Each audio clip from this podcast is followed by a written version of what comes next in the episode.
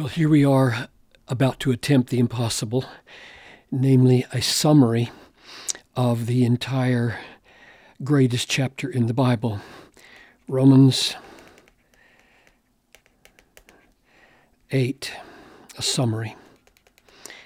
Now, how would you go about something like that? Here's what I do I try to step back and see what the main sections are saying and put that in a statement. And once I've done that, and there may be three or four or five or six or seven, then I try to imagine or see which of these main statements, summary statements of the sections, are supporting or giving rise to the others. And then I try to put that order in a diagram. So here's what we're going to do. It, I see, um, I think, five levels. So I'm going to draw the levels, and then I'm going to put on the levels the verses that I see there and a statement of what each of them is. The reason these little pedestals are being used is because that represents support. So everything at a lower level. So this one right here supports everything that's above it. This one right here, which is on the same level as this one, supports everything above it. This one supports these two. This one supports that one. And this is supported by everything else. So that's what we're looking for and I've drawn it because I've already figured this out. But that's what you do when you're done with the passage. You try to figure out the way that the various points relate to each other. So this would be verses 38 39. And I don't mean that this is the only place where this point is found. These are just uh, the verses that I put in these levels are going to be representative places where these main points are made.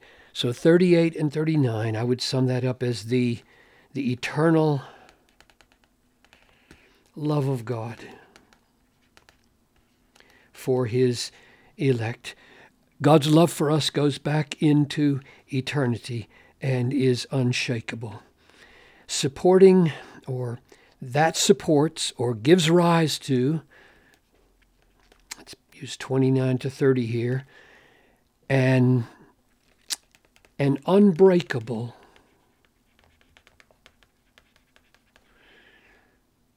chain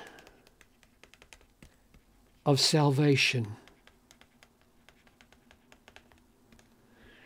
for us. I'm thinking especially of uh, those whom he. Oh, did I put 39 here? I just meant 30. Those whom he foreknew, he predestined, and those whom he predestined, he, he called, and those whom he called, he justified, and those whom he justified, he glorified. I'm saying that this eternal love of God gives rise to that kind of unbreakable chain of salvation for us. And that unbreakable chain of salvation unleashes the commitment of God to work all things together for our good. That is our glory. With the glory of the universe.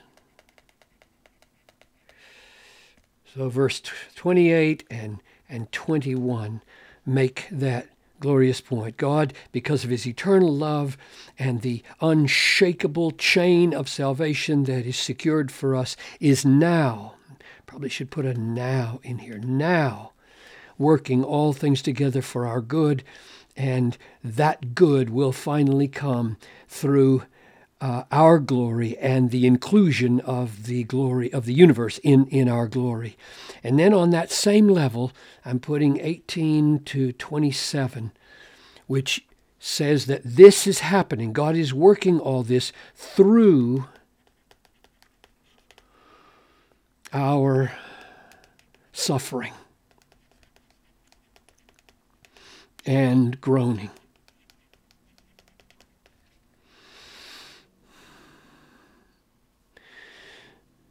In other words, all that we suffer in this life, all that we groan over, is no contradiction of God working all things together for our good, but He's doing it through that and by that, which gives rise then to our firm assurance. We are God's children forever.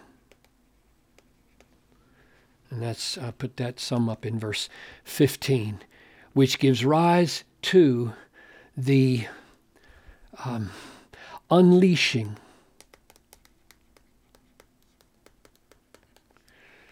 of the power of the Holy Spirit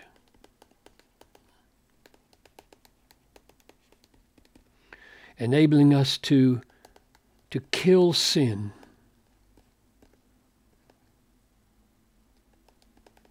And to love people.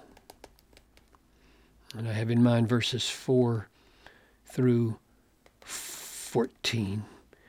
The Holy Spirit conquers the mind of the flesh and fulfills the just requirement of the law, which is to love your neighbor as you love yourself. And it goes on to say that he empowers us by the Spirit to put to death the deeds of the body. And all of all of this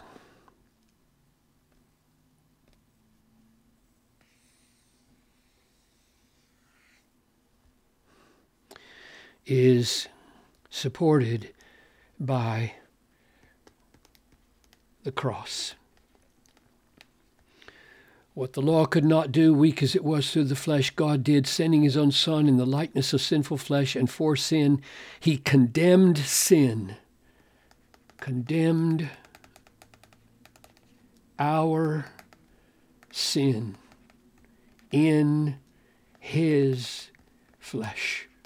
Jesus' flesh. So God substituted Christ for us and he received our condemnation, so that verse 1 says, No condemnation.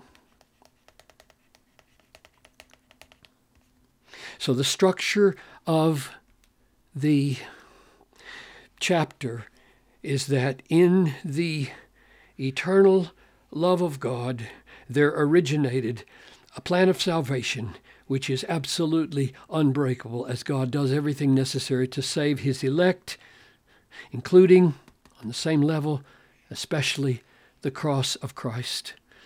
And that unbreakable salvation, rooted in the cross of, or purchased by the cross of Christ, is uh, producing a commitment of God to work all things together for our good now through our suffering and groaning.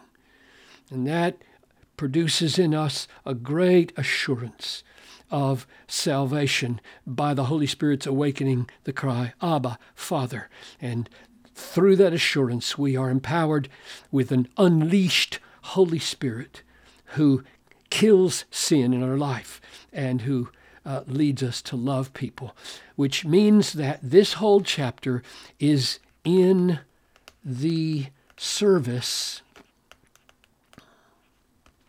of present holiness, killing sin, and love. A kind of love that uh, lays down its life for others, for the lost, for the nations. And you remember Jesus said in Matthew 5:16 that if we thus let our lights shine before men, they will see our good deeds and glorify our Father, our Father who is in heaven.